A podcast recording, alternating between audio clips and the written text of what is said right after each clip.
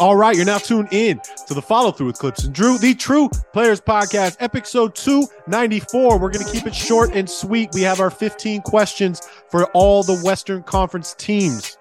The season starts in 14 days, people. It's the follow through with Clipps and Drew. Drew, kick that intro music.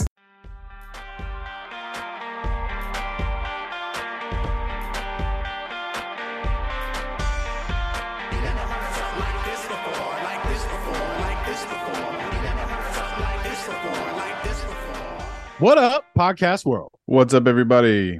You know what it is? You know where you're at. It's the follow through with Clipps and Drew, the True Players Podcast, episode 294.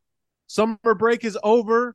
Preseason has started. It's time to get back to work, Drew. It's time to start putting in that work. We had a fun little break, nice little summer, but now it's back to business. It's time to do what we do best, and that is podcasting. And preseason has started, Drew and so much has happened. We've seen uh, Wemby flex on Chet, Chet flex on Wemby. We saw Zion out there dunking. We've seen Porzingis with Boston looking good. Like things are crazy right now. But going off of our last show, we went in detail about the Dame trade and what that meant for the Bucks. And you know, we did our 15 questions for the East. We we're going to do our 15 questions for the West here coming up here on the show.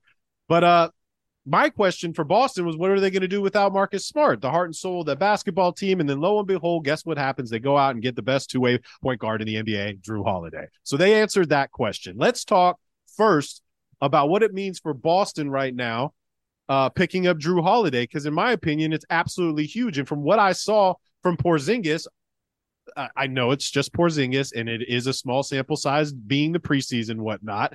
That is going to be a problem if that guy's healthy all year. And if they have Jrue Holiday running the show for them, I don't know how you can not take Boston coming out of the East number one. What do you think about that, Drew? Well, it's a huge pickup for the Celtics in a in a year where the the hole of Marcus Smart was like everyone was curious about what was what were they going to do to fill that hole. And you know, I think it's always a bad thing to start a season off with a guy like Malcolm Brogdon who you potentially had a done deal on a trade with and then that all falls apart at the last hour. Uh, so having him on the roster while he's a you know consummate professional, and I'm sure he would have just you know, you know suited up and and and gotten ready right down to business like he normally would. It's still weird.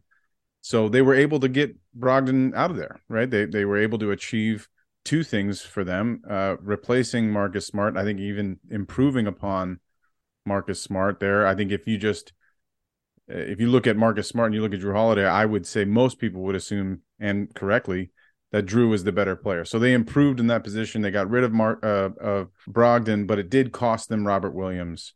So it it does bring me directly to the Porzingis point, who did look really good, and I think can be a great great player for this team. I think the, the whole reason that they traded for him is because it it fits pretty nicely when you look at it. Uh, and him and Horford together, I think, will play really well. Uh, we'll see, you know, how long that lasts. And now the question does turn to uh, Joe Mazzulla as to like what the starting lineup will be. But just Jrue Holiday alone is a huge, huge improvement, and I think vaults the Celtics potentially even past the Bucks, which is what I was. I I didn't know what they were going to do, and this move to me it it's close. It's really close between the Bucks and the Celtics, in my opinion.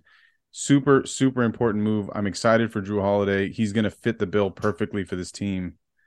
Um, it's so hard to call just right now who, who I would pick between those two uh, when we're looking down at the end of the road uh, because of the injury history on both sides of those teams, the Bucks and the Celtics, Porzingis and Dame and Giannis, and I, you know, it, it, there's a there's a lot can, that can go wrong, uh, but you know, it's one A and one B, and I can't I can't name which is which, but that move really completes the Celtics team you know, potentially they can go get another big man. That might be the next best thing for them to do try and snake some sort of seven footer out there that's maybe an easy trade target or some sort of free agent. But uh, really huge move for the Celtics. I think they should be stoked on this. Yeah, and uh, you know, just watching uh, Porzingis the other night was like, holy shit, this guy brings such a different look for the Celtics. Like, how do you guard a seven three? We all know his potential and how good he could possibly be, but how do you guard a seven foot three guy that could take it to the rack, that could shoot threes, that could do all of this. It just brings a whole different dynamic to the team. And then I think you're absolutely correct. Uh, you ask anybody, they'll say, "Who would you rather have running the show, Jrue Holiday or Marcus Smart?" And they would say 100% Jrue Holiday. So I love the move for the Celtics. I think it's absolutely huge. They crushed this offseason. It's going to be really interesting. He hasn't played in a preseason game yet, but again, it, it's time to overreact during preseason. Uh, it's I, I, compared it the other night when we were to, all, all together. It's like a soft opening at a restaurant. You know, try some things out, try some plates, see how the customers react. You know, most of these teams, there's three or four guys competing for one one spot or like two two way spots. Um, but it's just great to have basketball back, Drew. You know how excited I am. I got to see my Clippers play. Uh, Kawhi has played in both games, but before we get into a little preseason talk and some house cleaning, before we get into our uh, 15 questions for the West, you know, we got to give an update on this Harden talk. And I'm so sick of talking about Harden with you, with our friends, with people in the public. Like, I, I I'm so over it now. I people have thrown me different scenarios about how I should. You even tried this the other night. How I should want Harden, right? And at this point, I just don't want Harden anymore. And I, am really proud of the Clippers right now for not taking the bait and giving because in the past we would give up exactly what people wanted to get Harden. And like I just do not see how this is going to work for the Clippers with Russell, with Kawhi, with PG, and with James Harden on the team, how this is going to work. I'm seeing the Clippers in training camp how absolutely happy they look. I've never seen Kawhi Leonard this happy, smiling so much, which kind of makes me nervous in a way because we haven't seen this kind of emotion from him. We're seeing how great Russell Westbrook uh, is is is working with the team and working with Bones Hyland. You know, he did his own um, training camp in Vegas where he invited everybody out. They did their own team team training camp and he bought everybody iPhone 15s. He just looks extremely happy to be there. I don't want to fuck with this chemistry right now. I really don't. And you know, you got you came over the other night. Uh, douchebag John was with us. We were watching Wembo's game, and we had a nice conversation about it. And the one thing I haven't heard, like I heard from uh, Paul George when we were get, going for Russell Westbrook, is I haven't heard anybody be out outwardly speaking about how wow we really want James Harden on the team. Paul George was a huge advocate. Let's get Russ. Kawhi Leonard's like I've known Russell my for pretty much my whole you know, teen and adult life. I want this guy on the team. Nobody's coming out there saying, yo, Harden's the guy to get.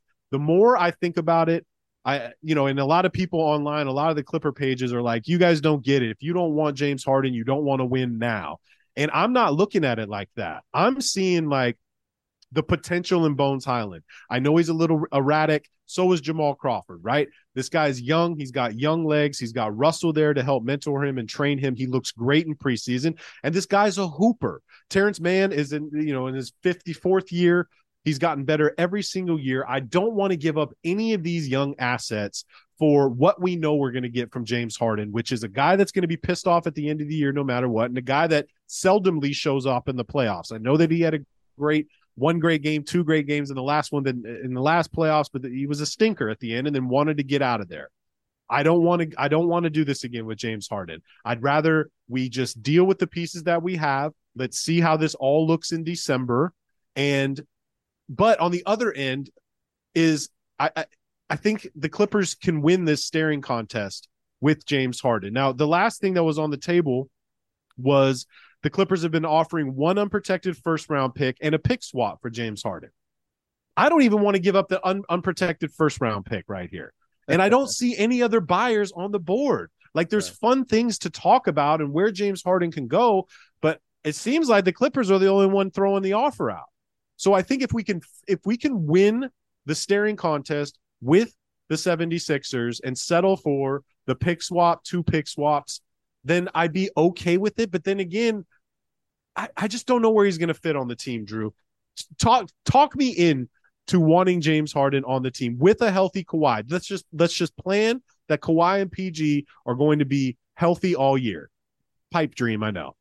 Well, if if Kawhi and PG are healthy all year, you definitely don't need James Harden. So that's a tough one for me to talk you in. That's a tough scenario for me to talk mm-hmm. you into because the whole idea of getting James Harden is the coverage Insurance. when, yeah, for when Kawhi and PG miss, because that's the more likely scenario.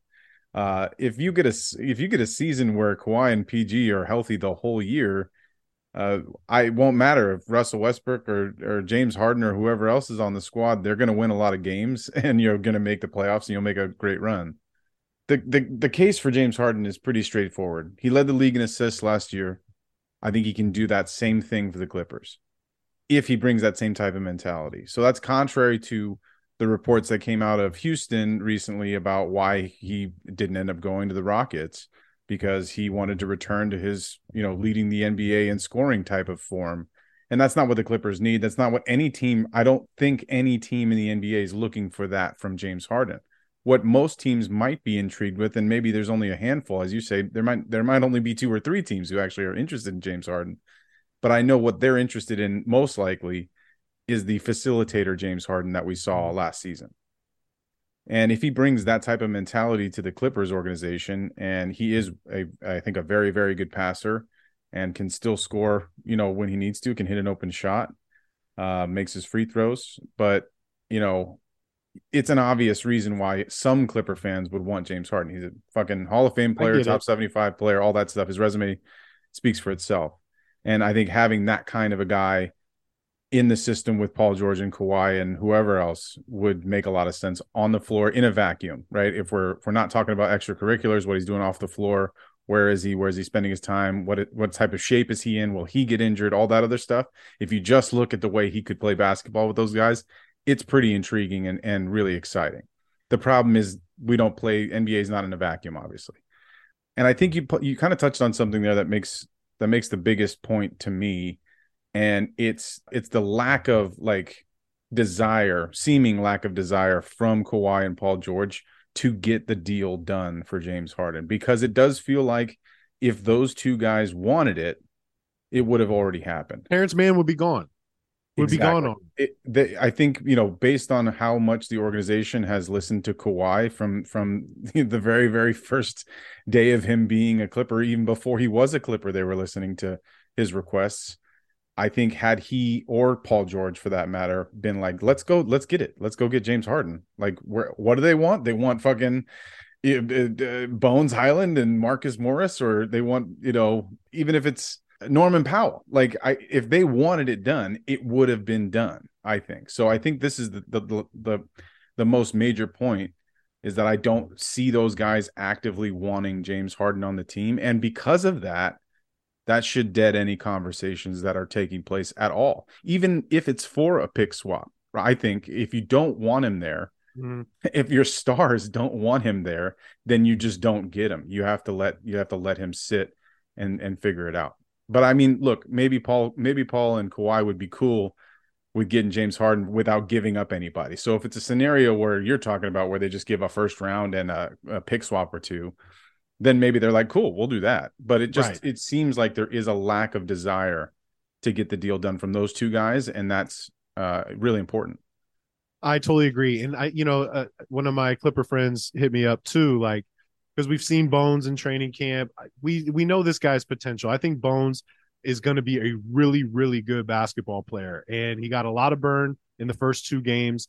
I see the potential. I see this second team you know, some games starting as our starting point guard. I see him winning basketball games for us, and it just looks like such a Clipper thing that, you know, all right, we'll throw in Bones Hyland to get James Harden over here, and then I think we're losing a really great asset for us. So I'm just at the point right now where I don't want to touch it. I don't want to touch James Harden.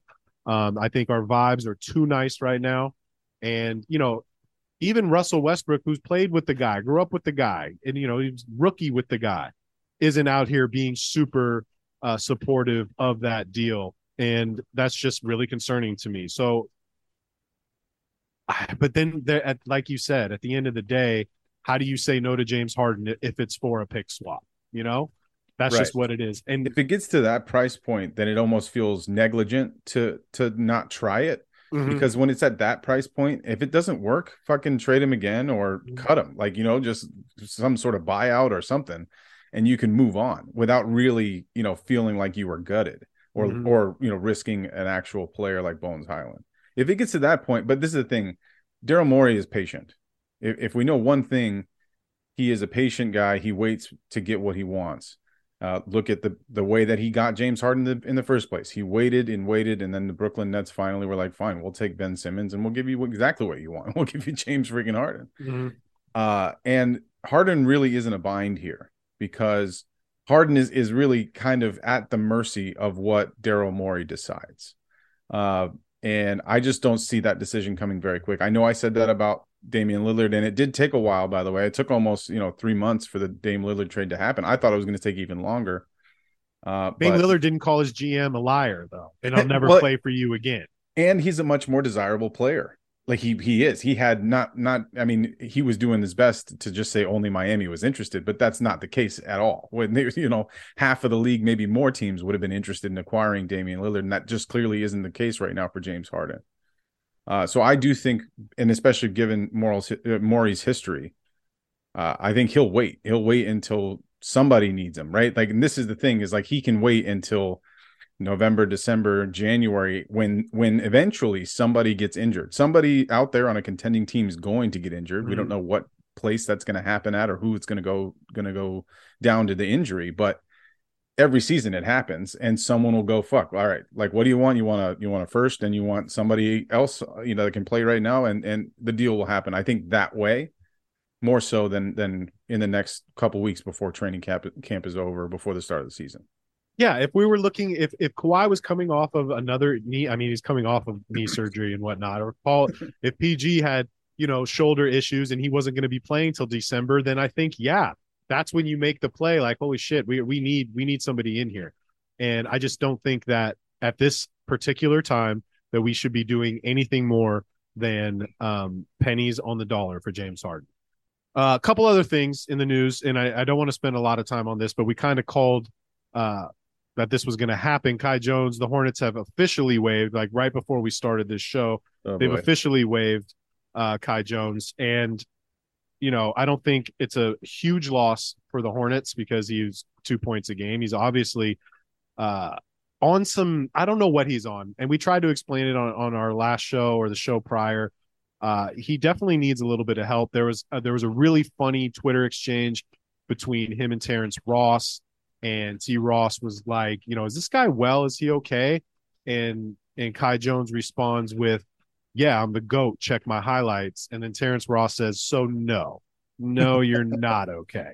And I don't I don't think he is. And he I think he came out on Twitter and said, I'm going to ask for a trade.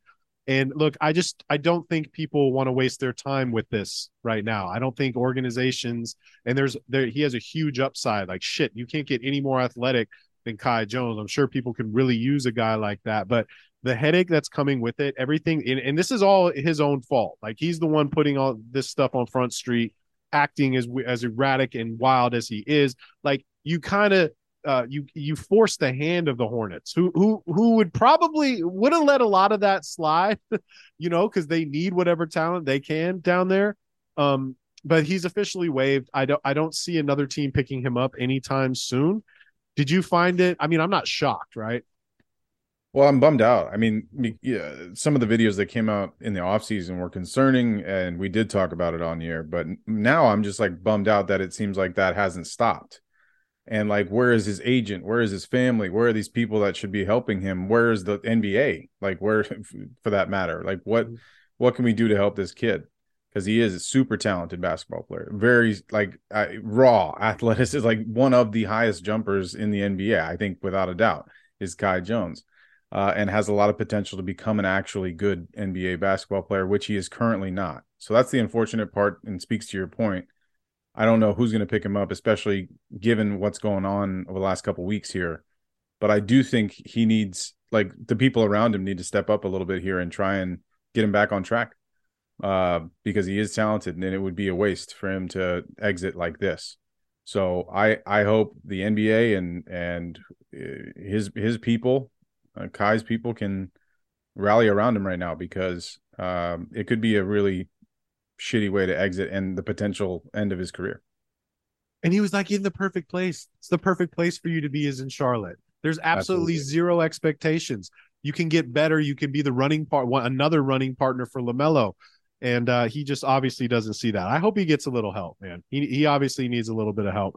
Um, another thing that came out this week, Drew, was Embiid said he would pick the USA to play for in the Olympics, and I thought that was a lot of a lot of these our main guys are co-signing and they all yeah. want to sign up and and play and they want to be part of the I know you didn't like it but I saw the the dream team, the redeem team, and then the remind team. And I like that. I like the name of the remind team. Mm-hmm. Um, but then I'm- some sources came out and said that yo, the coaches aren't even sold on all these guys yet. Like everybody's claiming they're going to play, but the the coaches haven't picked them yet. So I I think it's great that Embiid. I'm pretty sure Embiid will be He should make the list. he should make the list.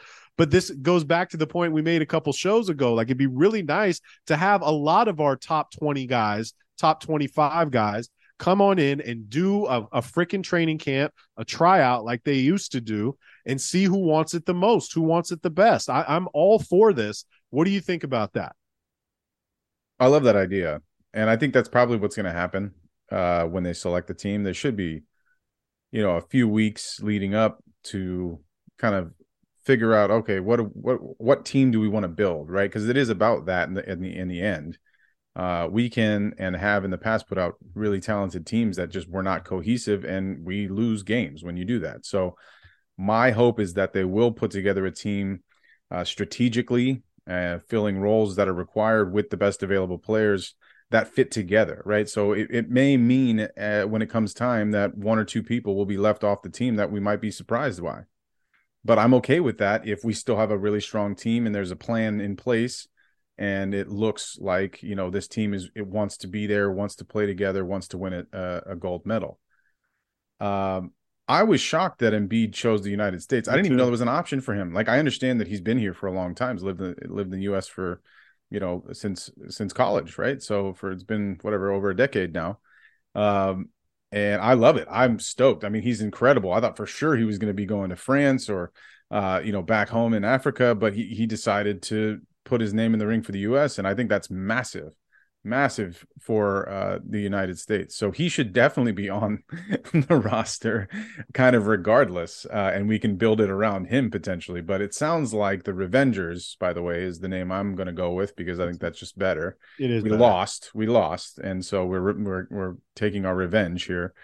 Uh, it's going to be a LeBron James led project, and so the thing that I'm I'm a little interested in is whether or not the coaching staff is buying in on LeBron being ready and better, potentially better than the rest of these guys that have thrown their name in the ring. I think he should be on there. It, it was him that seemed to have started this charge, and he's brought in a lot of other guys. KD, Steph's going to play. It sounds like uh, Embiid, and and just to name a few, there's been a bunch of other guys that are like ready to go. So, uh, but you know, LeBron will be. It'll be another year, and he's going to Adam Silver would love LeBron in the Olympics. Come on. That's I, huge. I want it. I want it Right. as well, and I think he can be the leader, and they should do that. But you know, Could a coach say no to LeBron? Like, could is is there a clause? Is he? I don't know. I don't cut? know. It- but it, you know, how earth shattering would that be if LeBron leads the charge and then Steve Kerr is just like, They're like, you know what? We like Jaylen Brown. We like Jaylen Brown right now, Bron. I- Sorry. we really appreciate you gathering all these guys, but it feels like maybe you'd be better as uh, assistant head coach. How do we do this? GM? Oh, that would be so humbling for Bron. That would never happen. But I, I get that, dude. That that makes sense. Yeah, yeah. I don't think it's going to happen either. I mean, look, it's LeBron freaking James. If he wants Mhm. to play for Team USA one last time, and it's his last, probably his last time, then Mhm. Fucking let him run out there and win a gold medal. I'm excited to to see Steph in a U.S. jersey. Uh, I there's no chance. I mean, even with just the guys that we have mentioned briefly, we should be winning every game by 30 points. So, uh, it You know would be great too is just for the hell of it, invite Carmelo. Like invite him to the tryout. Sign him to a 10 day before the tryout or whatever. Make him an NBA They player. don't need players right now. I think he's going to have That's to true. sign up for whatever tournaments the year after the the, the gold the Olympics because he could probably he should have probably been on the team that was out there uh, this summer uh, definitely. in Japan and Singapore. Could have made that one. I don't know if he's going to be uh, considered for the Olympics. You don't think he could beat out Jayson Tatum for a shot? You know, it might be it might be tighter than I think, but I I'm going to give it to Tatum a little bit here. All right. So on our last show, we did uh, our 15 questions that we had for uh, the Eastern Conference teams. And before this season starts, shit, how, many days do we got? It's the 11th right now. Clippers opening night is we got two weeks. Two weeks from today. We, I can't believe we're in October, by the way, already. I just, I just, I can't believe we're watching basketball. it's great. I am I'm so happy. so happy, so happy this is happening. Um, let's do our 15 questions for the Western Conference teams, Drew. And I kind of want to start with the Spurs. We're going to start at number 15. Okay. We're going to start at the bottom of the barrel, the Spurs. So I think obviously the question is, uh, you know, what are we going to do about Wembo? What are we to expect from Wembo? Like, our, no matter what this guy does, it's probably going to be uh, not enough for a lot of people. Uh, what are what are the numbers going to be looking like from him? We got to see him versus Chet the other night, and uh, you know people throw the word around a lot, like this guy's a video game. We even said it when we were watching him the other night. It really is like this guy is a legit video game basketball. It kind player. of feels unfair. It, it it that's why It it's like feels you a little bit like he's players. like yeah, like he's cheating somehow just because he's not supposed to be that big. You're like you're not you're not supposed to be that big. You're not and be able to move like that and shoot like that. And it was just so funny that the two skinniest players in the NBA both flex on each other after moves. You got with Wembo and then you got Chet flexing on each other. And Chet's another story that we'll get to No a minute. muscles to be found on during that flex. zero. Um so it's kind of like what are we going to expect from Wembo? And I want to know who the man is. Like, who is the vet on that team, right? So, is Wembo, who's the the the the the golden child right now? Devin Vassell just got his 135 million dollar five year deal, which still shocks me that the Spurs couldn't throw a freaking offer at Austin Reaves for 90 million, but you're going to give this cat 135. Is it is it Keldon Johnson? Is it Devonte Graham, who's probably the the vet on the team? Is Devonte Graham? Who's going to be the leader of the team? And while we're not expecting them, I'm not expecting them to make play in. I'm expecting them to probably be right around here. Uh, maybe not 15th, but probably in the in the 12 to 14, maybe 11 to 14 range, because they are a little bit better than people think that they are. Uh, but I, I want to know who the guy is on the team. Is Wembo too young to like come in there and be like, all right, guys, obviously this is my team, my franchise.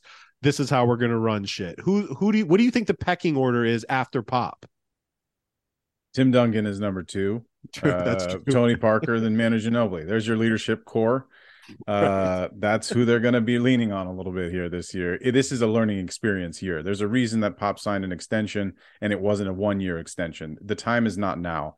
Uh, I look around at the West Coast, uh, the Western Conference, and I don't see a team that is worse than the Spurs, even with the unicorn of Victor Wembanyama. Mhm. There is not a team that's worse than them.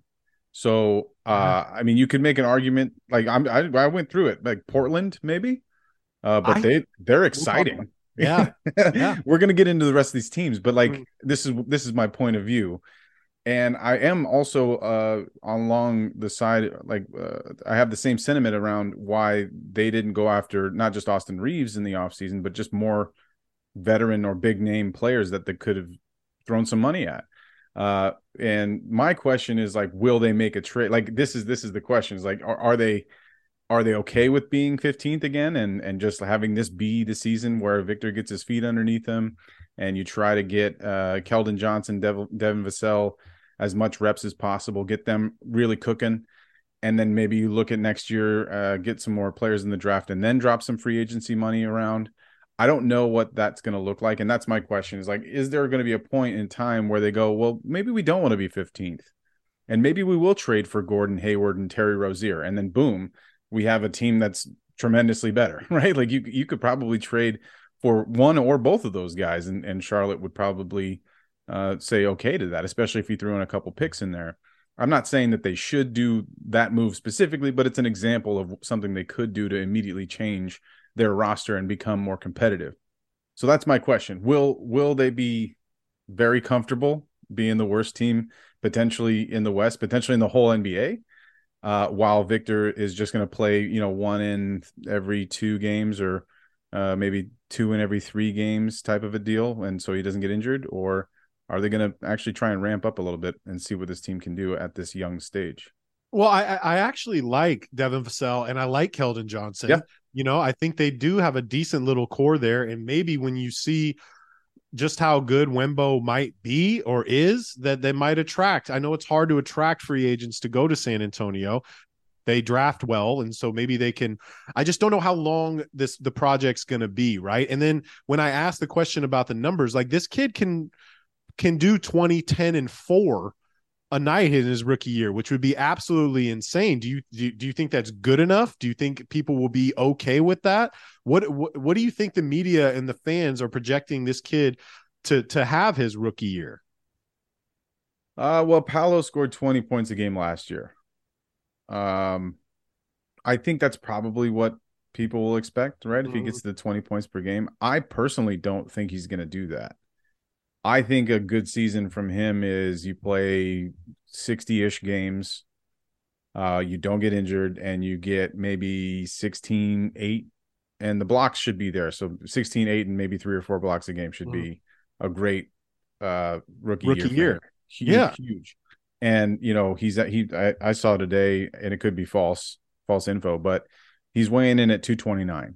So a good season for me is him doing 16, 8, and 4 and gaining uh, you know, a couple pounds a month. Like, can we get you up to 240, mm. 245 by the end of the year?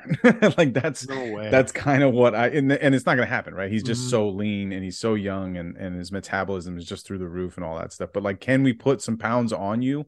during this season would be like a better goal right uh and and and not be injured right so i look, if he does 20 and 10 and 4 and people are complaining, right. then that's fucking insane. And they should take a, a deep breath.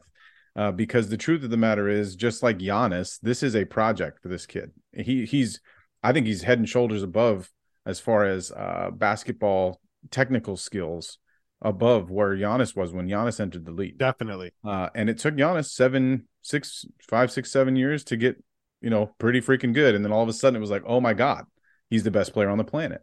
And I think that's kind of the path that I'm taking with Victor. I'm going to give this dude plenty of time to bulk up, get better, learn how to play the NBA game, uh, and uh, and continuing to improve. That's the other thing. Is like the guy seems like he loves the game, seems like he loves to work on it, seems like he wants to get better, uh, and I think he will. So, uh, I still don't know if he's going to win Rookie of the Year.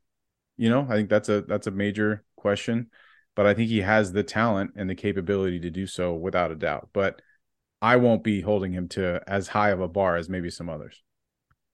Uh, 14th is Houston, my least favorite team to watch last year, but this year is potentially my most interesting team to watch. and one thing, obviously, if you listen to the show, I am very big on adults in the room. I want to know if the new additions of Ime Udoka, if Fred VanVleet, with these additions with adults in the room are going to really help this basketball team be a play-in team.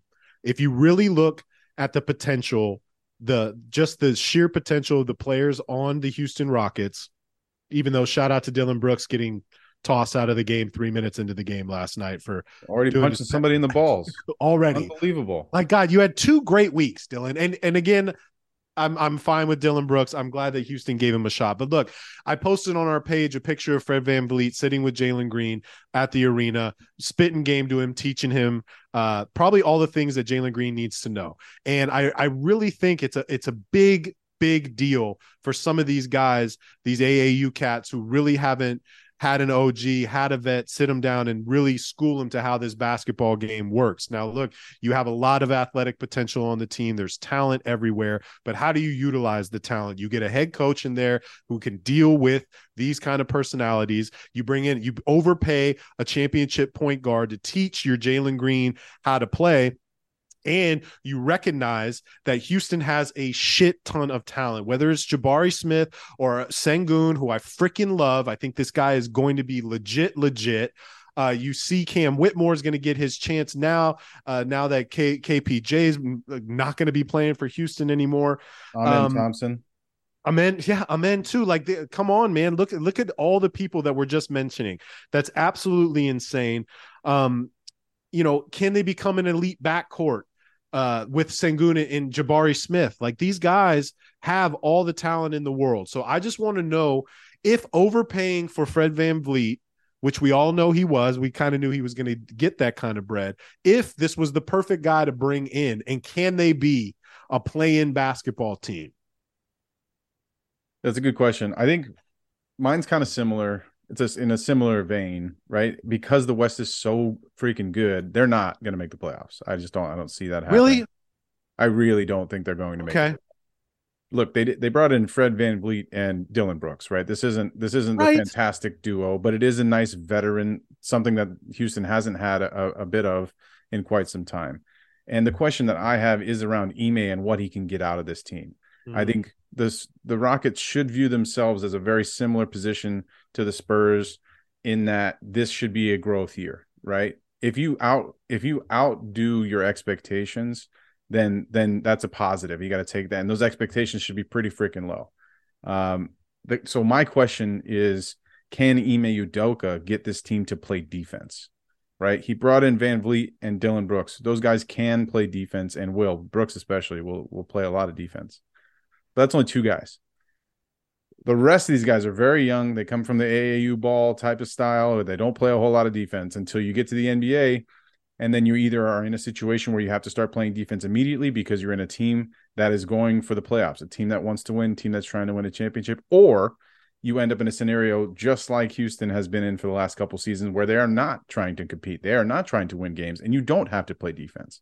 So it's a huge shift for these young guys who had you know one or two seasons in the NBA. It's going to be a drastically different experience under Ime Udoka, which I think is a positive. Yes, but it's just like, can he get the young guys to buy into the defense, um, or or are we going to see the departure of some of those young guys over the course of this year and next year?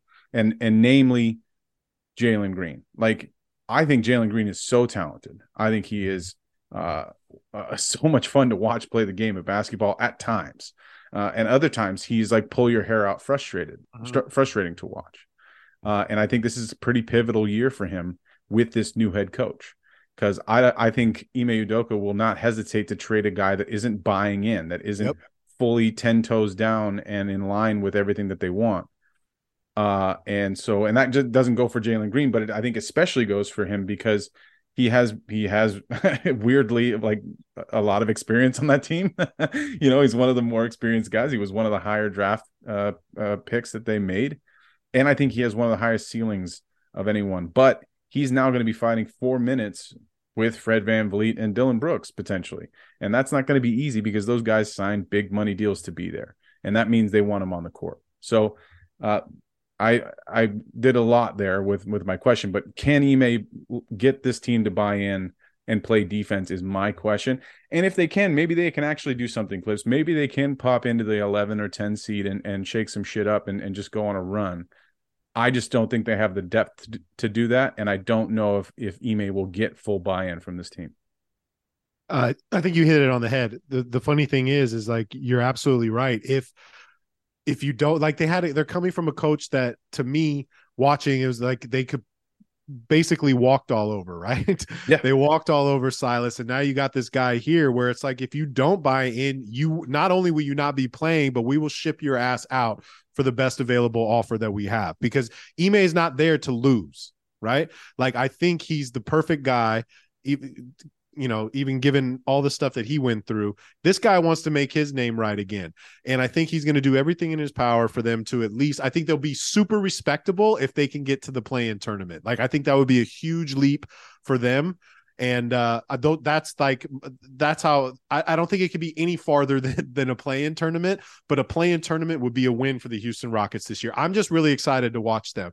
I, I, I love Sengun. And I think once they realize that he's probably the best player on that team. I think so. Jalen Green has the potential. Jabari Smith does too. But like this kid, and then Amen, like we we talked about, like this kid is super super nice. So they're going to be exciting to watch. I know I said that last year, and then they were just like it was so horrible to watch in fourth quarters. Not, it was not exciting. no, but you know what wasn't exciting about all that was it was KPJ at the end of games. Like that's what it mm-hmm. was. Is so maybe you get rid of something and you'll bring something new in. It'll make them better. Moving on to Portland, 13. Um, my my question is like everybody's question on this is uh, how are they gonna how is Portland gonna respond after the post Dame era?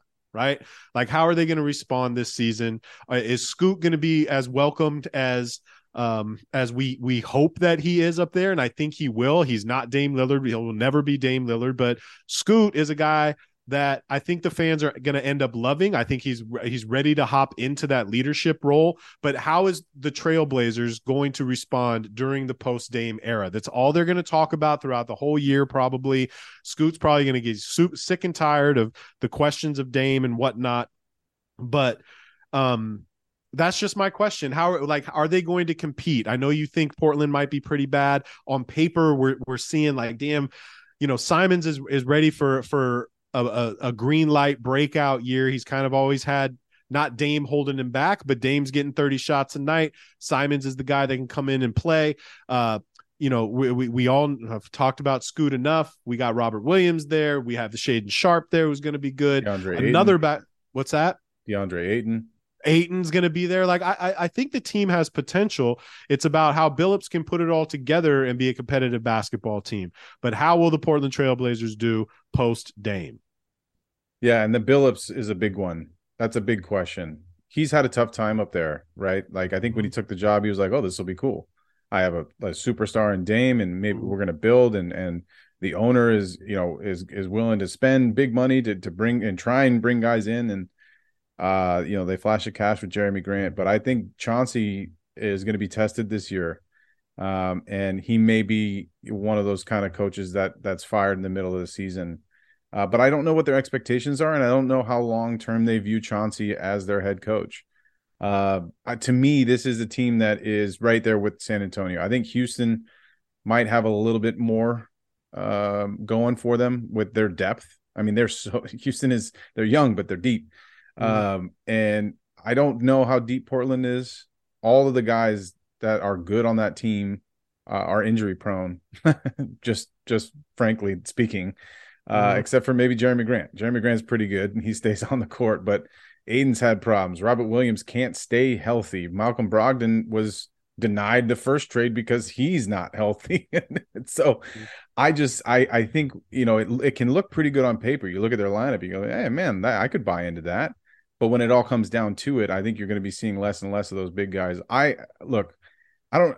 The question, I guess, my question is like, does Portland view Chauncey Billups as the guy that can start this path without Dame, right? To, to piggyback off of your question, like what does it look like post Dame, and then who can lead them into this post Dame era? And is that Chauncey Billups or is that supposed to be somebody else? Is that are they going to look potentially this year or next, uh, whenever Chauncey's deal is up, and try and bring in somebody that they think can build a culture? And that's kind of what I'd be looking at uh, for this season. I I don't have a lot of expectations for this team, right. obviously. Um, and I think they're going to be fun. I think I think it's going to be fun to watch Scoot Henderson play. But when going back to Detroit, when Jerami Grant is your best player, and I think that's currently their best player, uh, they lose games. So Jerami was the best player in Detroit for probably three seasons, or at least took the most shots. Uh, and that Detroit team was terrible. So I I just kind of think that's what we're in for for Portland. Even though Simons and the rest of these guys should get more shots, Mm-hmm. Jerami Grant is the highest paid player in the organization, and they made him so very recently. So I just think we might be in for another version of Detroit circa Jerami Grant era. Yeah, Jerami Grant cannot be your best player on your basketball team if you want if you want to compete to make the playoffs. He's a whatnot. good player, and this is I nothing know. nothing against Jerami. Mm. I think he's a fantastic basketball player, but I just you know I don't know how how they're going to look. to so, me, I think I think Chauncey just needs to come up with a game plan to just roll the ball out and let these dudes hoop, like just ball. They got it. They got a lot of legs on that team. I think Scoot is ready and willing to be the guy. Like I know I'm 19, but I'm ready to I'm ready to be the captain of the team. I want to be the guy. Uh, and he's going to set the tone all year. The guy's going to come to plays and be in the gym early. He's going to set the tone for the team. Uh, just roll the ball out and and and try your best. You know, uh, uh, they're going to be curious. I'm going to be watching Scoot all year. So I know we all are. Uh, moving on to Utah. You know, we saw a lot of glimpses of Utah mm-hmm. last season. Super nice. We were so big on them in the beginning of the year. It was a bunch of lunch pail cats you know, Markkanen coming coming to work every day, t- turning into the star, the all star that he was. But it was a bunch of lunch pail guys that knew how to play basketball together. The basketball they were playing at one point last year was like, I remember being on the show, being like, "That's how you play basketball, like these guys. No selfishness, no nothing." Um, and then it kind of all dwindled. You have injuries, and it didn't turn out the way it should have been. But my question is with the addition of John Collins, who I like, and the Clippers played uh, Utah both nights got to see them. I think my question is Keyonte George, right?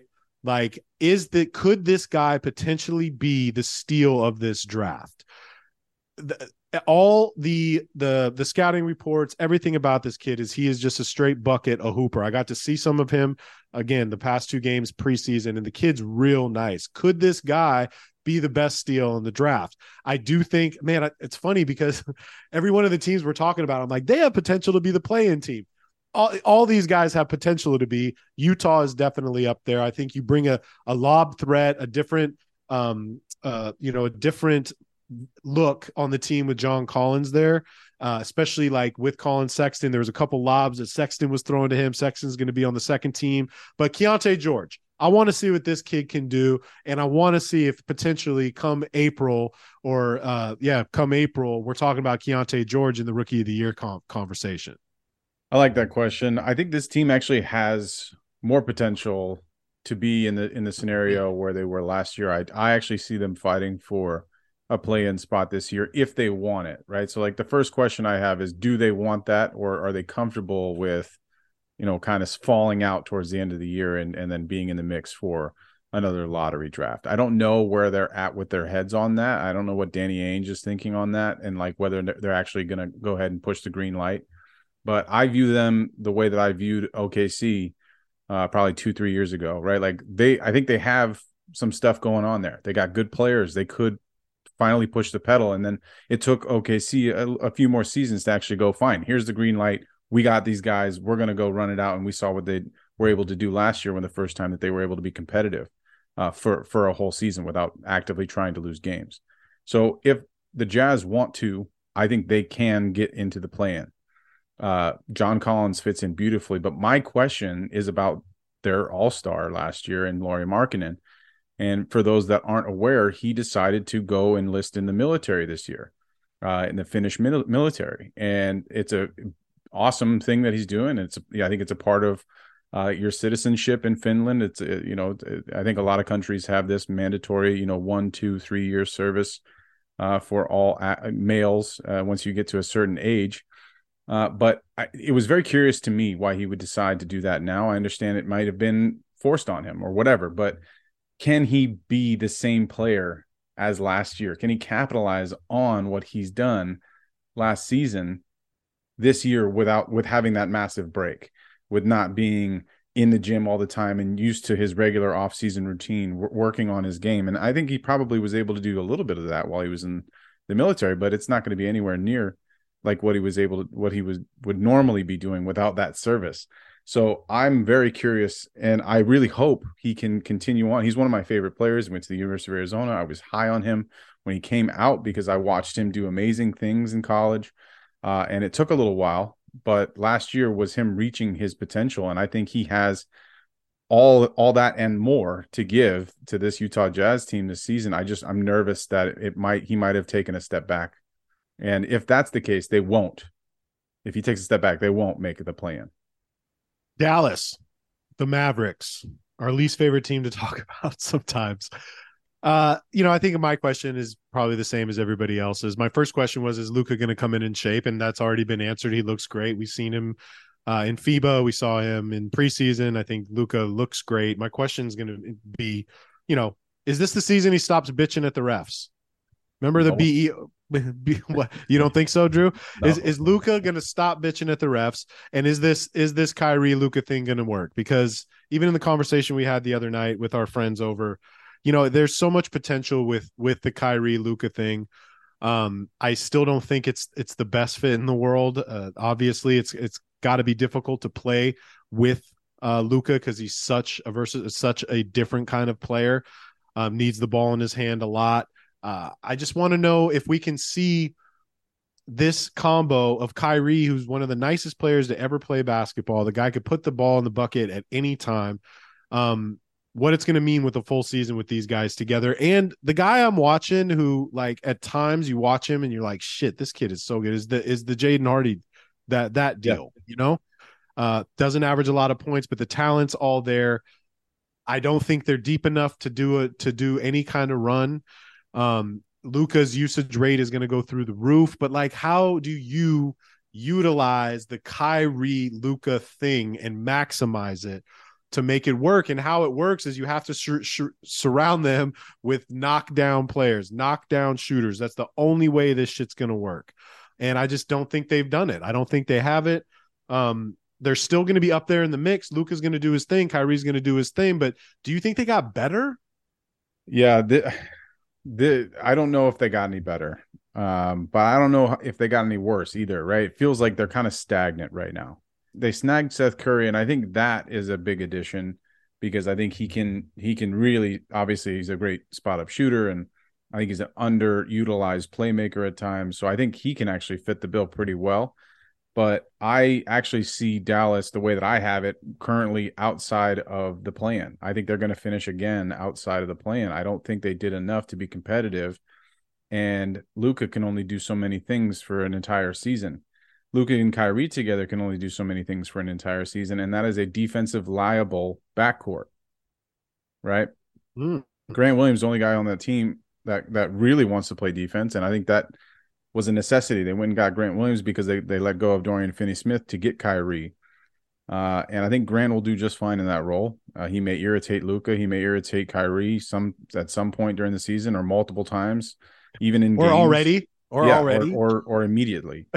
uh, but I just don't I don't see them getting any better. I see them staying stagnant, and and so this leads to my question: what panic move will Mark Cuban make at this trade deadline when it's all looking about the same and they're not actually, you know, looking like they're a contender? What panic move will happen? And uh, I think there's a couple on the table. I think the Lakers, you know, we we resigned D'Lo and Rui Hachimura to very tradable contracts, and they add up pretty nicely to Kyrie Irving's contract. So that might be in the ring for them. I hope that's not the case, but I could see that happening. Uh, will he trade away Kyrie? Will he try to trade and bring somebody else in to combine with Kyrie and Luka? I don't know, but my question is because I assume Dallas is not going to hit the mark this year. They're not going to be uh, as good as they were in years previous. Uh, what panic move will Mark Cuban make? And I think there's going to be one for sure because I, I don't see them being very good. Damn. just thinking about that maybe that's that's how that's how it happens huh that's how it happens could be it can't there's something sexy about the Luka Kyrie thing though that we all kind of want to see work, but it just it just doesn't. They're too well. Look, I, I, offensively, it's awesome. If you could right. sub in two other guys for defense and then leave Luka and Kyrie on offense, if that was allowed in NBA, that would right. be unbelievable, uh, and they would do very well. But you got to play both sides. Luka still hasn't figured out how to defend in the NBA. Doesn't have the desire to defend. And Kyrie's underrated. I think he's actually a pretty decent yes. on-ball defender. He's stronger than he looks. He po- you know his post defense is pretty good because everyone wants to post him up. Uh, but you know he's not a defensive stopper by any any stretch of the imagination. But I think he is actually a pretty serviceable defender. But Luka is not. So it's a tough backcourt. The Pelicans, obviously, probably have the same question. All, all I wrote down was Zion, Zion, Zion. Like, what are what's going on? What are we going to get from Zion this year? We just saw him playing preseason. He looks absolutely great. Yeah. Um. Th- the the the whole franchise is relying on this guy, right? And then potentially what you're going to do with uh, Brandon Ingram if that happens during the season. That's mine. After- so that's yeah, that's my question. Well, let me let me because I I know we wanted to talk about Zion a little bit, but we don't need to.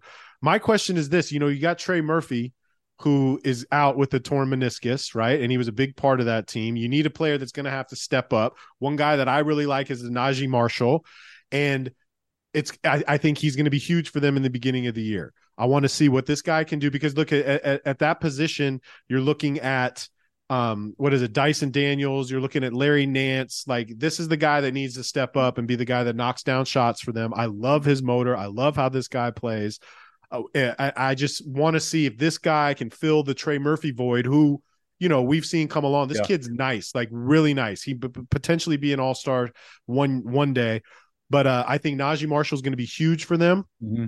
Obviously, piggybacking off the health of Zion uh, and the rest of that basketball. Oh, Herb Jones was the other one. Like Naji Herb doesn't Jones. shoot great from three, but I'd Herb rather Naji be the guy than Herb Jones or Dyson or um, Larry I, Nance I think Herb's going to get the minutes there, but mm-hmm. uh, I, I, my question is, what are they going to do with Brandon Ingram? Mm-hmm. I'm going to be monitoring that very closely because that is a guy that would be highly coveted around the NBA, and if they see uh, an opportunity to trade him away and make this team stronger and really solidify it around Zion Williamson uh, as as the focal point, uh, it, it could be really interesting and it could really mean something to whoever gets Brandon Ingram. Uh, obviously, it'll mean something to the Pelicans, but I, I would love to see them just do it together for one time, one season. Yes, Zion yes. Ingram together playing Yes. as many games as possible because I think it's special. We've seen it at times be special work in the past. CJ McCollum is very good.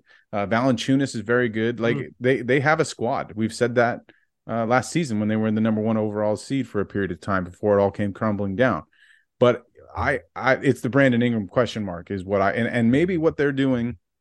And, and, you know I far be it from me to criticize the GM down there because he's done some amazing things, uh, but he's also done some really stupid things in the past. So Griffin down there, uh, I just I don't know. So maybe potentially what they're doing is is making Ingram show them that he can be on the court, show Yes. them that he prove it to them that he can be a all star caliber caliber player, which he has been since he's been on the floor, but consistently without injury uh, and and resulting in a playoff appearance and potentially a deep run.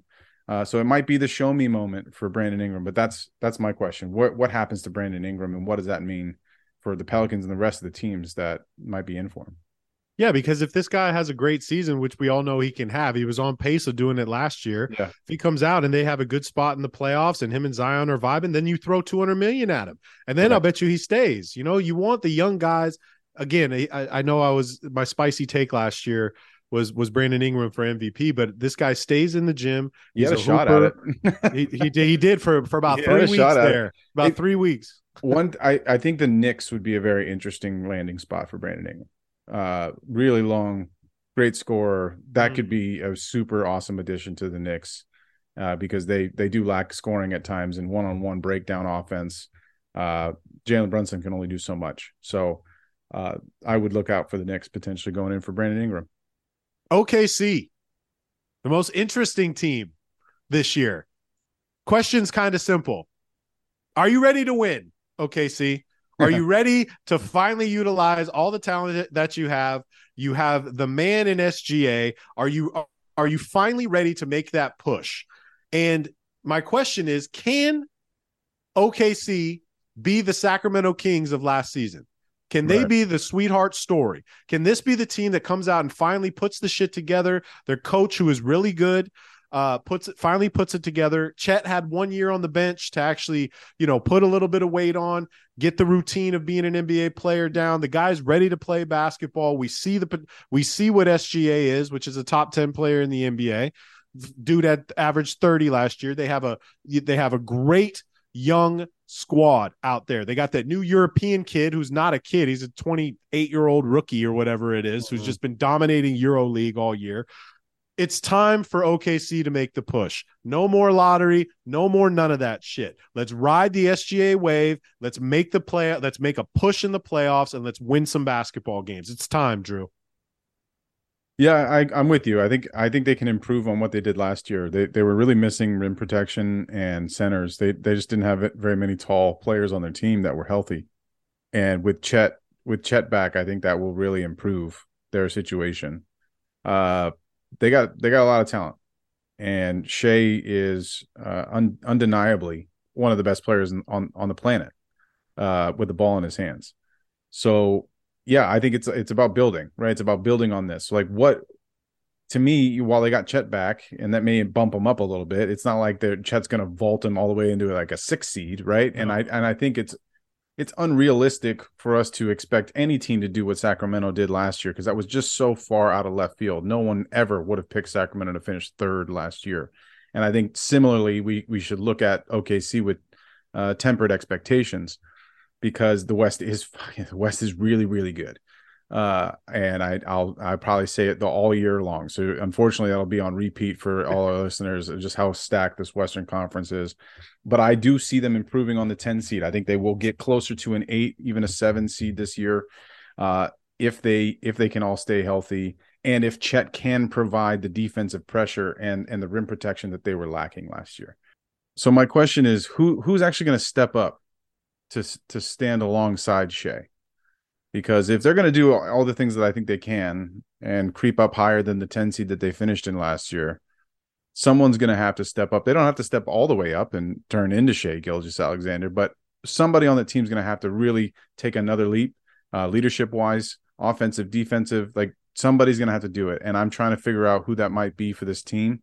Uh, I think Lu Dort is a prime candidate. Like, can Lu Dort take the next step uh, and just become a better scorer and and continue to be a pretty solid uh, defender? I think I think Dort is a very stout defender, and can he can he just do better at not fouling uh, on the defensive end to keep him in more games? Because I think that has been a problem with the, the way that he plays defense.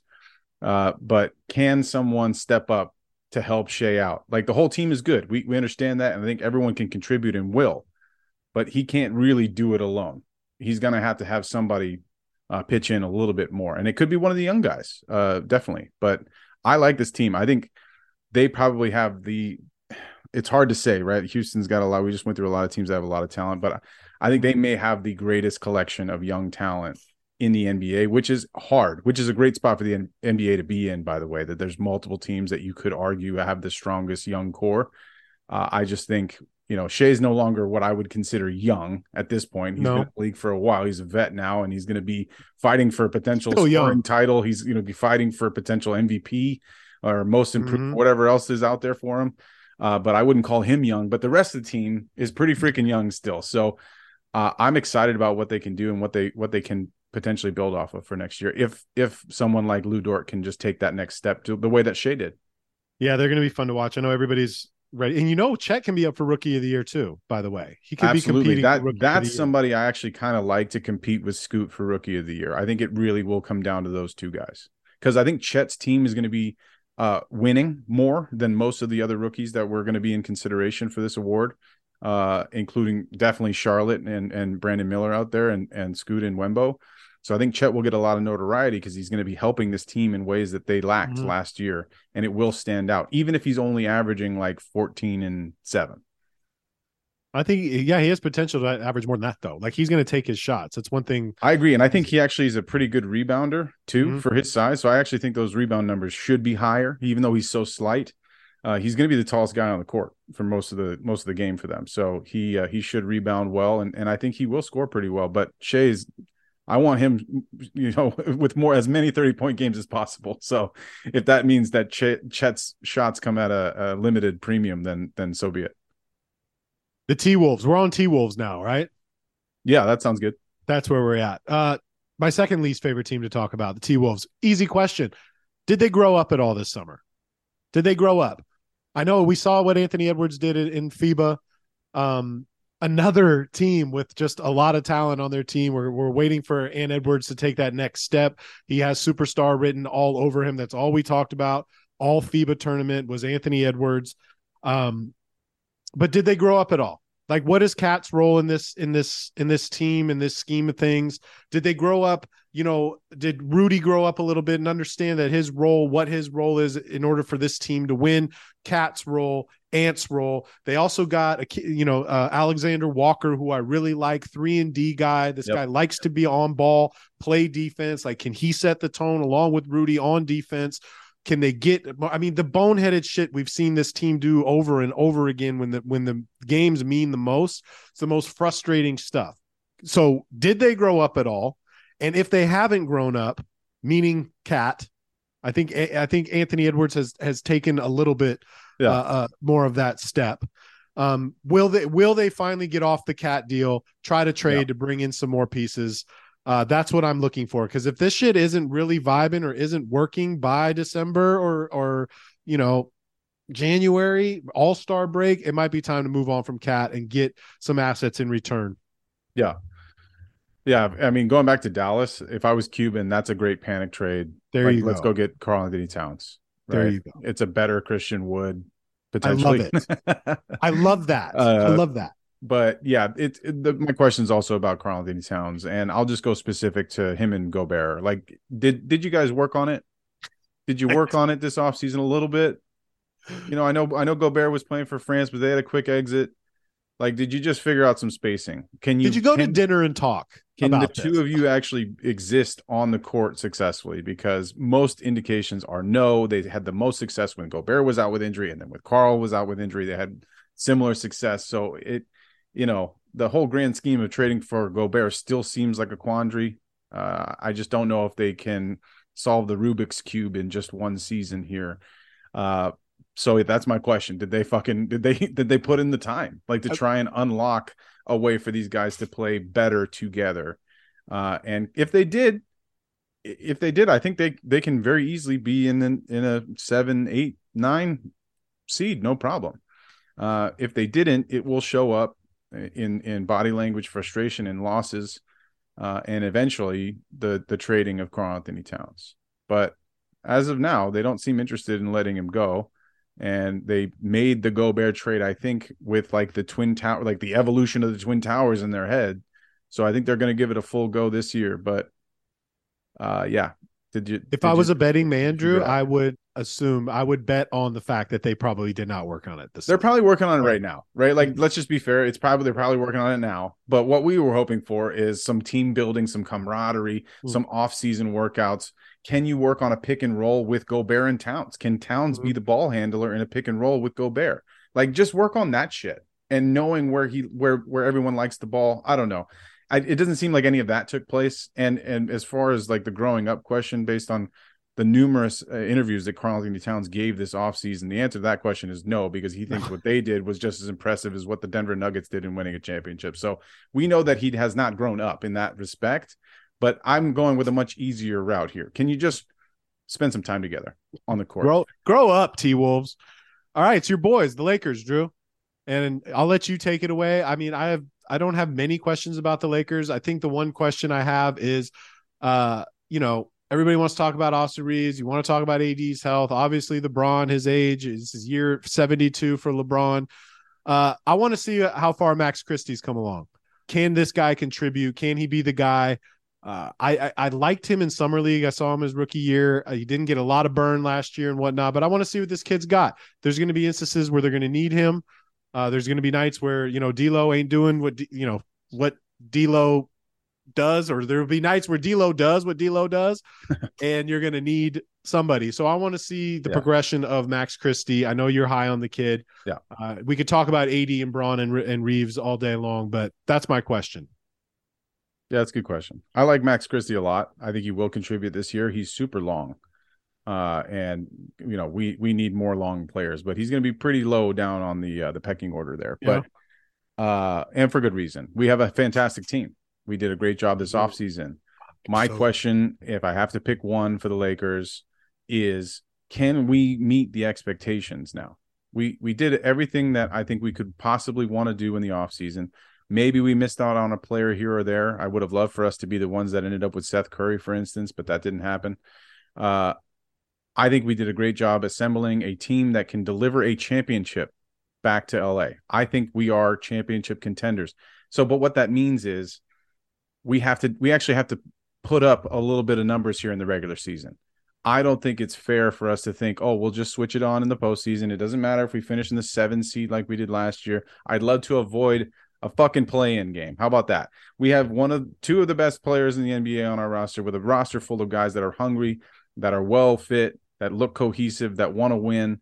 Uh, can we meet expectations? And so, what that really means to me is we have to be in the one through four seed. We have to be a first round home court advantage team. We have to avoid the play in, and we have to not travel that first round. So, can AD, LeBron, and the rest all get us to that spot where we've we have put, I think, at times regular season wins on the back burner. And I just don't think in this Western Conference we are going to succeed with doing that this year. Can we turn it on in the playoffs? Sure. Can the matchups fall our way similarly to how they did last year and then we make us kind of surprising Western Conference finals? Sure. Matchups are everything, but we need to give ourselves the best chance to do so. And we have to be in the one through four seeds. I will be bitterly disappointed if we don't finish in the top four if it's not due to injury to LeBron or Anthony Davis. If one of those guys goes down, then all of this shit changes. We know that it happens for every team. But as of right now, I think we are championship contenders. So can we finish one through four and then put ourselves in a spot to actually bring a title home? Golden State. The only question I got is uh, Chris Paul. How is this going to work? We got to see the first. We watched the first game together. Chris Paul started. What does this mean? Like, what? How is this going to work? I know we were on, on uh, our boy FD show last week, and we we had a long conversation about it but it's just such a weird pickup to me. It is so it's still weird to this day, and I know we could talk ourselves into, man, he'd be really nice with Kuminga in the second in the second unit, but how are him and Draymond going to get along? These are super alpha guys. I just I just don't see it. I don't see how it's going to work. I think Chris is going to be very professional, and I think Draymond is professional too at times, but I just eh, we and we've talked about it so much that I thought it was such a weird pickup. I don't see how it's going to work. I that, that's my only question. And I I mean we we always talk about Kuminga. We want to see if they're going to utilize Kuminga a little more, let him let him run. Fuck man, it's just I I, I don't see it. What are you going to do with Chris Paul, Golden State? That's what I want to know. Mm-hmm. How are you going to play Steph and Chris Paul together at the same time? Are they going to do that? There are they going to be that small? Are you going to do Chris, Steph, Clay, Dre and somebody else? Like, what the hell? How is this going to work, Drew? Talk like, me into it. That's my question. Is like, who's the starting lineup? So it's a similar question to yours, like because that's essentially what we're talking about. Mm-hmm. You trade for Chris Paul, you let go of Jordan Poole, promising young player. Obviously, it was probably time to let him go, based on everything that we've heard.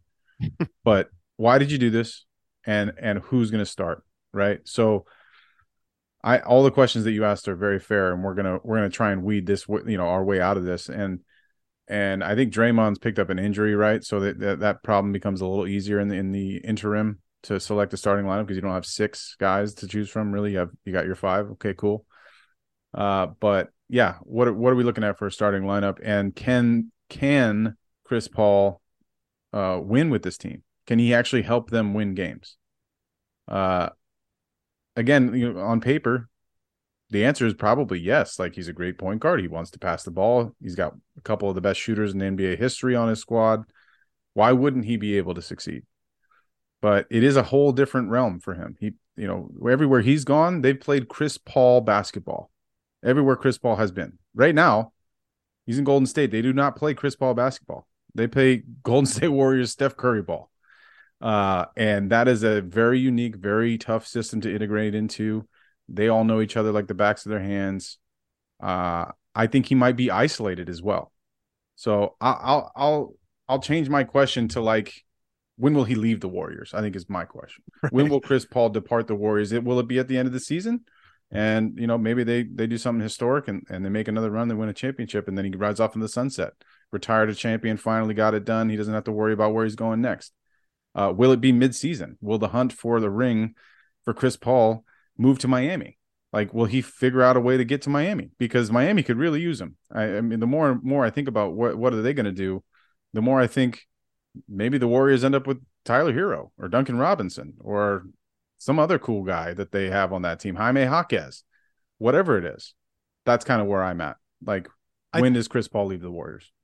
Okay, but Chris Chris Paul basketball does work though. It's always worked. So like if you can figure out to a, point, for... it's always worked to a point. No, I get, but it works. He's never won a championship.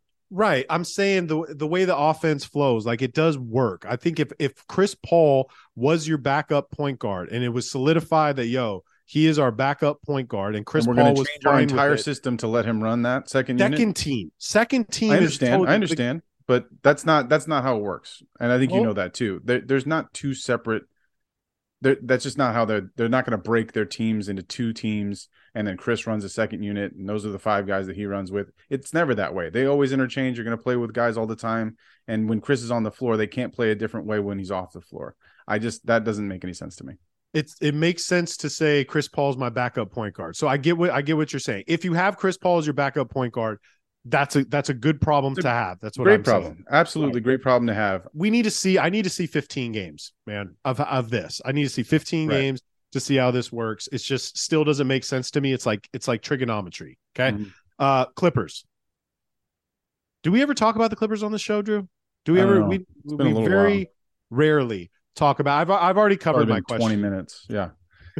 I've already covered my question. Is it's I want to see Bones Hyland. I would my question yeah. is Bones and Terance Mann. These are the two guys that I want to see thrive this season. I do not want to trade away either one of these guys. I think they are super important to what we do. More so, Terance Mann on the defensive side. I he he's been with our with our program for four years now. We have developed this kid. There's no reason to trade him. I think he's turning into a fucking great basketball player, and we need this guy. I want to see the progression of Bones Hyland and Terance Mann. I think they are key to us doing anything this year anything. I know, obviously, we could talk till we're blue in the face about health of Kawhi and PG and everybody else. Terance Mann, Bones Hyland, can you show me what you got this season? That's what I want to know. My question is, what is the total dollar amount of, in fines? What is the total do- total dollar amount in fines that the NBA will give will dole out to the Clippers for the the breaking Scott's up? fired.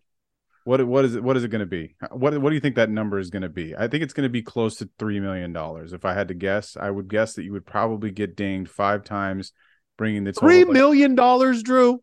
Yeah, because two two it's a million for each one after three. So I'm just I'm whatever that is. The Maybe maybe two point seven five uh million dollars in fines. I I joke, and my real question is, Ty Lue is trying to build and ramp up energy to start the season off with a bang and with more urgency. This is what I'm hearing. And will the Clippers buy into that shit? Like, will everyone buy into the the the need to have urgency in the regular season? Something that you have not had since you've gotten Kawhi and Paul George. It's always been let's just get to the postseason, and from there we will figure it out because we have all the pieces in place. So that's my real question is will will you guys actually you know treat the season with the amount of urgency I think you need to because it's a very important year for your whole franchise. Yeah, the difference between seasons past is we have Mr. Urgency. We have Russell Westbrook on our team. Nobody plays basketball with urgency like him. He's going to set the tone. I even like seeing Paul and Kawhi playing in preseason. Again, I I've never seen these guys so happy before. The the chemistry, all this stuff. I think Russell brings that. If he brings anything, it is the sense of urgency and bringing it every night. So yes, uh, you are absolutely correct with taking the the the season very seriously. Uh, the the regular season. I think Russell's to be the one that sets the tone with that. So I'm stoked that he's here. I'm stoked that we're going to have him for a full season. Um, again, I'm a little nervous about how happy everybody is. Right, minus Marcus Morris. He's still pissed off.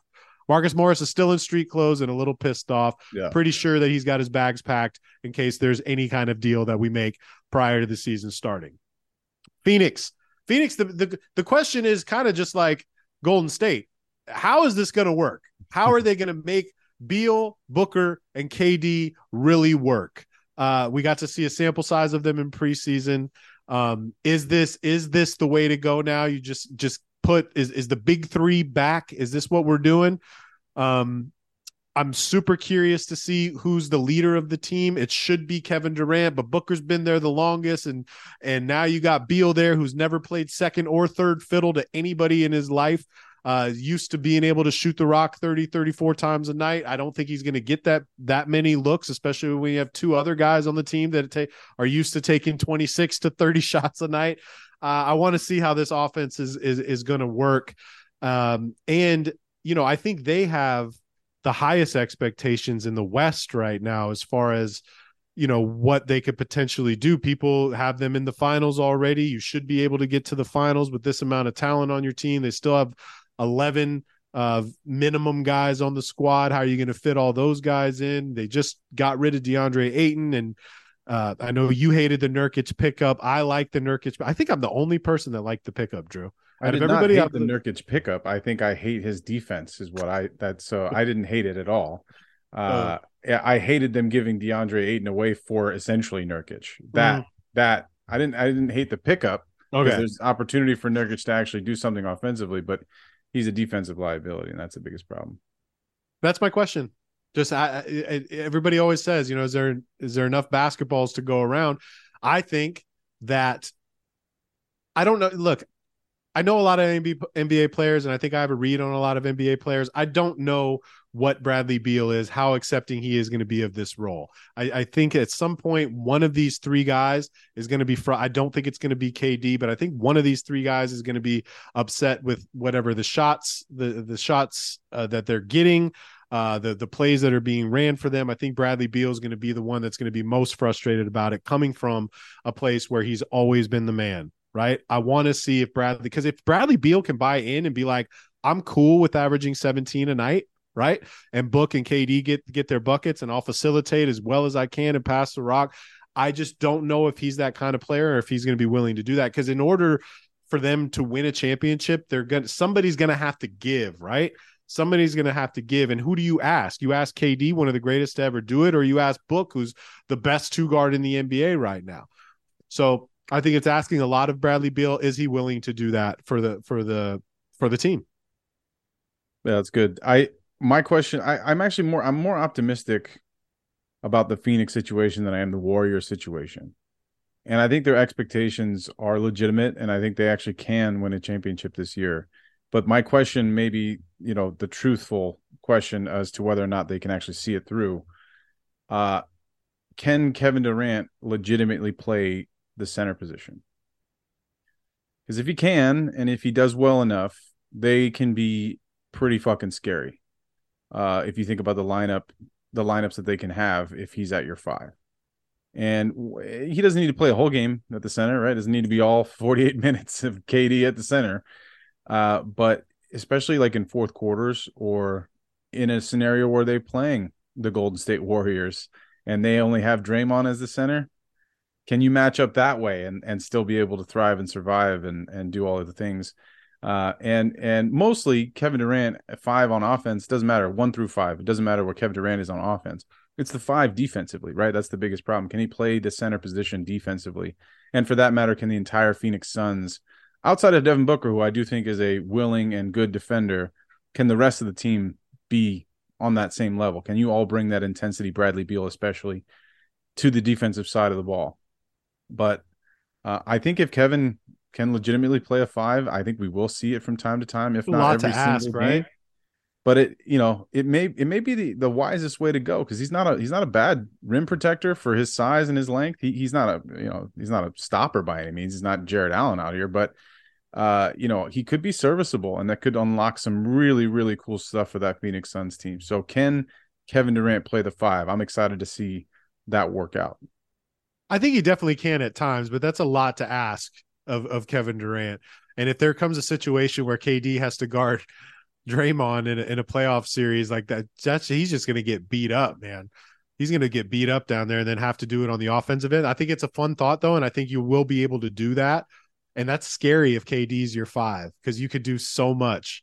There's so much yeah. shooting on that and, team. There's they won't need it all the time. This is my point. Right. Like they're gonna have Nurkic, they're gonna have Eubanks, and, and and KD will probably be the three or the four through most of the season, which is great, and that's where mm. he's spectacular. But to have the flexibility to offer something new uh, could be could be really intriguing. Sacramento, Sacktown. My yeah. question is: Was last season a fluke? Right. That's my question. Was last season a fluke? Can they do this again? They kind of surprised a lot of people. We weren't ready for the Sacramento Kings. They were ready for us. New coach, uh, new strategy, new one-two combo with, with Sabonis and, and Fox. So was last year a fluke? Yeah. Uh, you know, is Sabonis really that guy for them? Can he be the man? It should be Fox, but Sabonis, I'm just not that sold on right now. Uh, I just want to know if they can repeat it again. Can they have that same kind of energy, that same spark uh, that same vibe, the light the beam vibe up in Sacktown this year. I, I think did they get better? Um, I don't know, but they did have a full season of playing together. Can they come back and do this one more time? Like, will I be shocked if they're in the sixth seed? I, I will not at all. But I would be, I, you know what, Drew? I would be shocked if they're still in the third seed at the end of the at the end of the year in the West. I would be kind of shocked about that. Do you yeah. think last season was a fluke? Yeah, yeah. I think there's definitely going to be some regression here. Mm-hmm. Uh, they are good, right? Where they prove that they're good. They double down on their squad. They re-sign Harrison Barnes. Uh, they brought in JaVale McGee, but they pretty much kept the same pieces as last year. And you know that was one of the best stories in all of sports was Yes. the Sacramento Kings last season. So it's always going to be a bit of a a comeback down after you have that season, right? Uh, unfortunately, it does. The road does not get easier for them now. They can build on what they did last year. They will. Uh, the problem is, is th- there's no chance they're finishing in the three seed. Their hope is like a six seed for for them is great, and I think they can. I think they can be in that six, five, six, seven, maybe. Right. I think if the if the chips fall where they may, and truthfully, something that went under the radar for most folks is the Sacramento Kings had the healthiest season of all NBA teams last year. So can that repeat? Probably not. Right. That probably means they're overdue for someone to get injured, which sucks. Uh, but maybe they can repeat that. And if that's the case, then they can definitely be in the five seed, six seed if they're able to stay healthy and and and execute it the way that they did. And uh, if Darren De'Aaron Fox and and Sabonis can sustain their performances from last, they don't even really need to improve that much. Those two guys individually, if they can just sustain their performances that they put out last year, and uh, and and Harrison Barnes and the rest of the guys can can you know rise to the challenge when they're called upon, they're going to be a tough out. They were a tough out last year for the for the Warriors, and I think a lot of people would have loved to see the Warriors go down. I know that's true for for non Warriors fans and just maybe some of the people that are tired of seeing the Warriors all the time. Uh, I'm sure they were America's sweetheart in that series, but it didn't work out for them. Uh, I I think they are talented, but I just think last year was a fluke to to to answer your question. And and my question is like, is this the Kuzma destination? Like, is this? Do they look at the fact that a lot of teams in the West are really good and they didn't drastically improve themselves? Like, maybe they look at that Harrison Barnes contract, they look at that Kuzma contract, they go, okay, like let's see if Kuz can, you know, light the beam. But uh that's my question. Is is is it Kuz? Is it Ingram? Is it is it somebody? Are, are they gonna are they gonna try and get better? Uh, because I think they they probably peaked. That that's probably as good as they could have done with this team last year. So I don't think they're going to do any better than that. So can they get better in trading somebody for this year? Well, we can both agree that De'Aaron Fox is that guy, though. Like he's gotten better every Yeah, year. great. We Yeah. saw he he can be that guy, and it Yeah. looks like Sabonis and him have a really good chemistry together. And I think Sabonis is very good. I Yep. think that one-two combo is nice. It's about everybody else. So uh, that was a great story last year, and I know we have a lot of Sacktown Kings fans that that listen to us. This isn't a rip on the Kings. I just think, like you said, that was definitely the best case scenario that you could have Yeah. asked for for the Kings last year.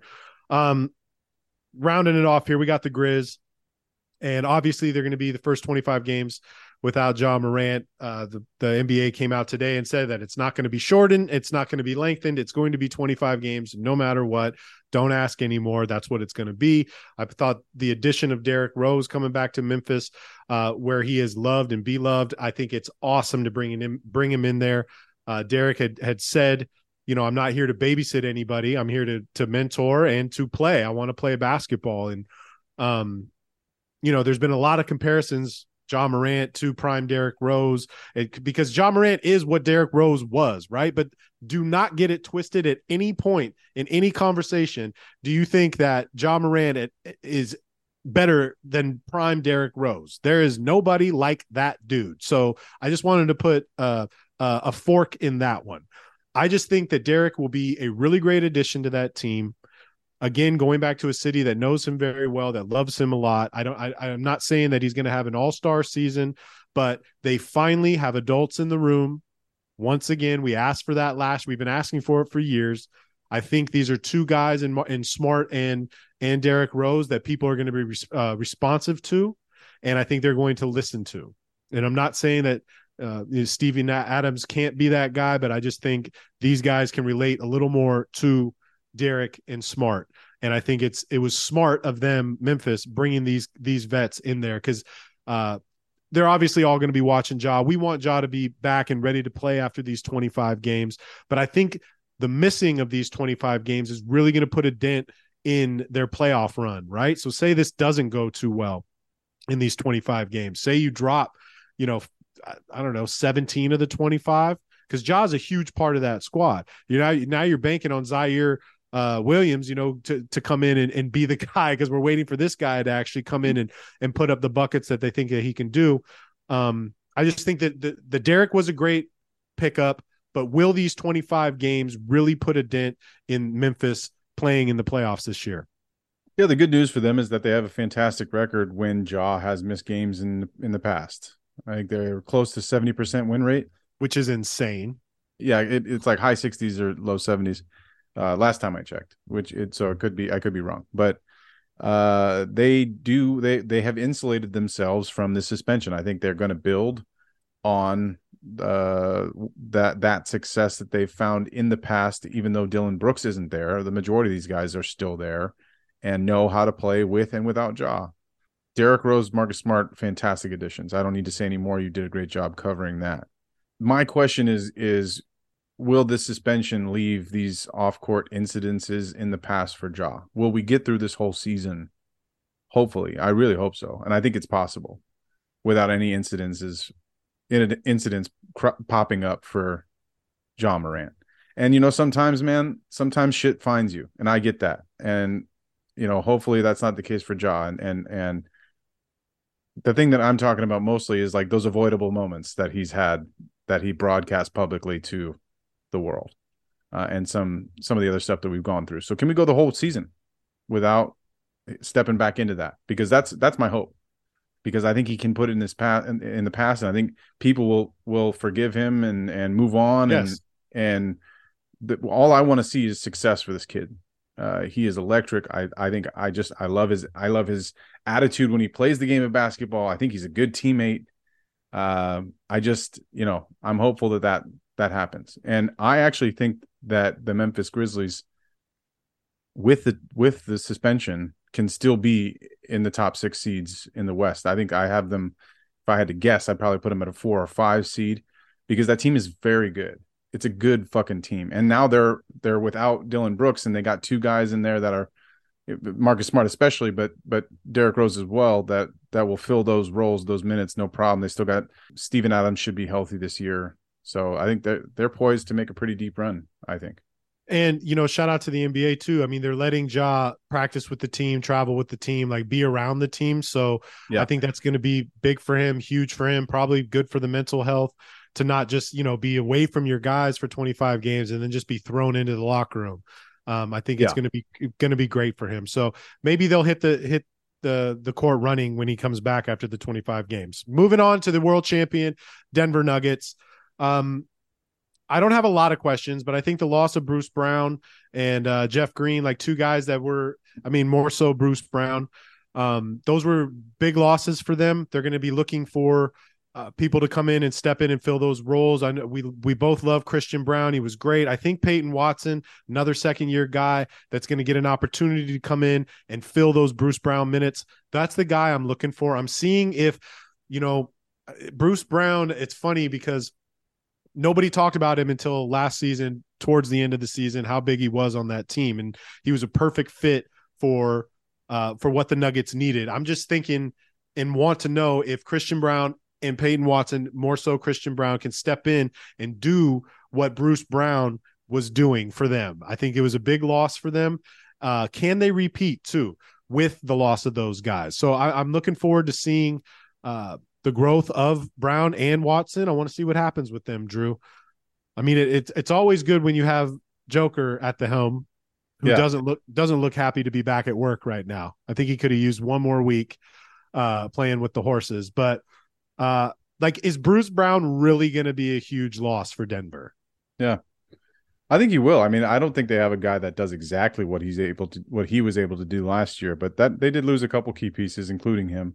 Uh, I think Christian Braun will do great, though. I think Christian Braun is a winner. He's already shown that he can play in the finals. Like that's huge experience for a rook. Mm. The guy just keeps winning rings. But yeah, the winning winning a championship is going to be hard this year for anybody, but especially for the defending champs. Um, so my question is, I'm going to steal. I'm going to steal a little bit of flavor from Michael Malone, the head coach of the Denver Nuggets can Jamal Murray be an all star this year? We saw how incredible he was in the postseason.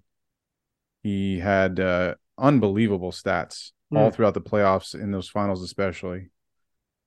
Can he just continue to just do that for the regular season? Can he just do that on a regular basis? My question was going to be like, oh, who can stop Jokic and then, and then all this stupid, funny, fruity shit. But I'm like, no, the, the truth of the matter is Jokic is probably going to dominate again last year, the same way that he has last two seasons. No one's going to be able to stop him individually. And when you double, he's too good with the passing. Like it's just he's he's a machine. But what really unlocked that team last year was the play of Jamal Murray. So can that happen? Can he become an all-star for the first time? Which is crazy because I think he's been all-star caliber for some time now. Uh, coming off of that injury, uh, unbelievable performances. I think he's ready to go. I think we might see prime Jamal Murray for an extended period of time right now. And I think the answer is yes. I think he will be an all star this year, but uh, he's going to have to earn it, right? It's not going to be easy to make an all star team in any position uh, this season. So, uh, yeah, will will Jamal Murray be an all star? And Clipps, I think you know so much of championship, who wins it, who doesn't, is comes down to luck, comes down to injury and just sheer luck Yep. And and the the dice rolled in their favor last year. I think it's possible because they are that good that they can repeat. I don't think it's out of the realm of possibility. But they're going to have to get lucky again, right? Just like just like any team that wins gets a little bit of luck going their way. And that is in the form of injuries or, or lacking of injuries rather, health and referees and the fractions of, of you know balls bouncing out of bounds and it tips the finger of one they're going to have to get lucky in order to repeat along the way here but they they're locked and loaded, bro. I don't. They they are my favorite to finish number one in the West. They're my favorite to make it to the finals again. I think they can recapture what they did last year. They got a little thing going there, and uh, I you know I think the funniest part is like when we were on FD's pod, he was doubting them already. Uh, he was already like talking like Aaron Gordon wasn't even on the team anymore, like and saying that they can't win. And I just think some people, especially because the lack of national televised games, don't understand how good this team is. Don't understand how good Jokic is. This year they're going to get a lot more national televised games being the, the, the champions. And people will be able to see for themselves how good this team is, how good Jokic is. And I I think they're going to finish first in the West. I think they're going to finish with a pretty similar record to last year, somewhere around 55, 58 wins. I think that's going to be the number one seed and the favorites to win the to to be in the finals uh, from the Western Conference. And that is our 15 questions for you asked like 35 questions. You I would, asked you a lot of start questions. with a question and then you follow up with a question. I think I followed mine pretty good. So it's probably like 42 questions. I like well, then that's what it is. We ask a lot of questions here. But we, we covered every NBA team, and those are our many questions for them. Some teams they, there are a lot of questions. It just is what it is. Uh, let's get let's uh let's get a final thought in here, Drew, and let's Oh, boy. get out of here. Okay, final thought. Uh, I got a lot more than 42 questions for this man. Hmm. Dave McMenamin. I got I got a lot of questions. God bless you, my friend. Congratulations. Congrats.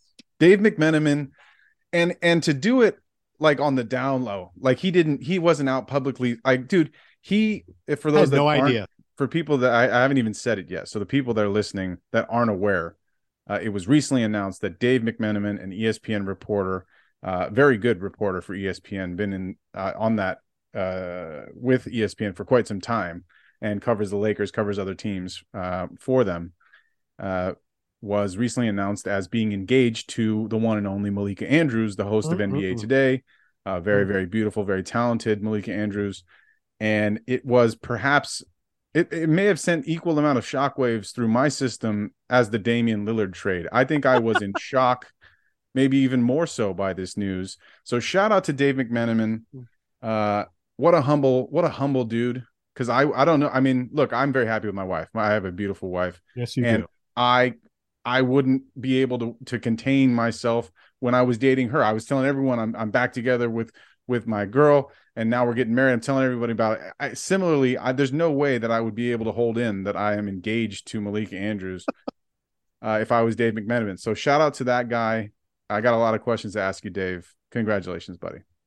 I had no idea. I had to reread that post so many times. I'm like, this guy, how did he fit? Whatever, man. Congratulations. God bless you. Congratulations. Uh, mine's going to be a Dr. Clipps moment. I'm going to give a public health announcement right now. I would like everybody listening to the show to watch out for this new brand of mosquitoes that came out. Your boy ended up in urgent care this week Okay.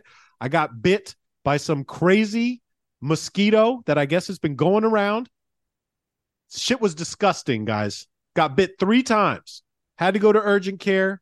Thought they were going to have to amputate my leg. Okay. You're going to put on some bug repellent. Wear some high socks. Wear the high socks. Be like the essays, you know, Dickies, high socks, if that's what you got to do. Because your boy's hurt. It's it, I, I'm still not doing too well right now. They got me on two antibiotics and some topicals. Watch out for the mosquitoes. Hide your ankles. Okay. That's all I got to say about that because you do not want what I have. oh boy. We gotta get we gotta get clips and bug spray. I got plenty. I have like three different brands right now. Also, they warned me I got like three different diffusers going on in my house at one time. And lo and behold, mosquitoes are attracted to moisture. So maybe the, the sacrificing my my house smelling like tobacco ebony right now, which smells phenomenal, by the way. Uh, I'm going to chill out on that for for a while, just so I don't get bit again. Uh, we're going to be back very shortly. Our season starts in 14 days. School is back. Class is back in session. The boys are back down to business. It's time to crush it this season, and that's exactly what we're going to do. It's the follow through with Clipps and Drew, and we're ghosts. You know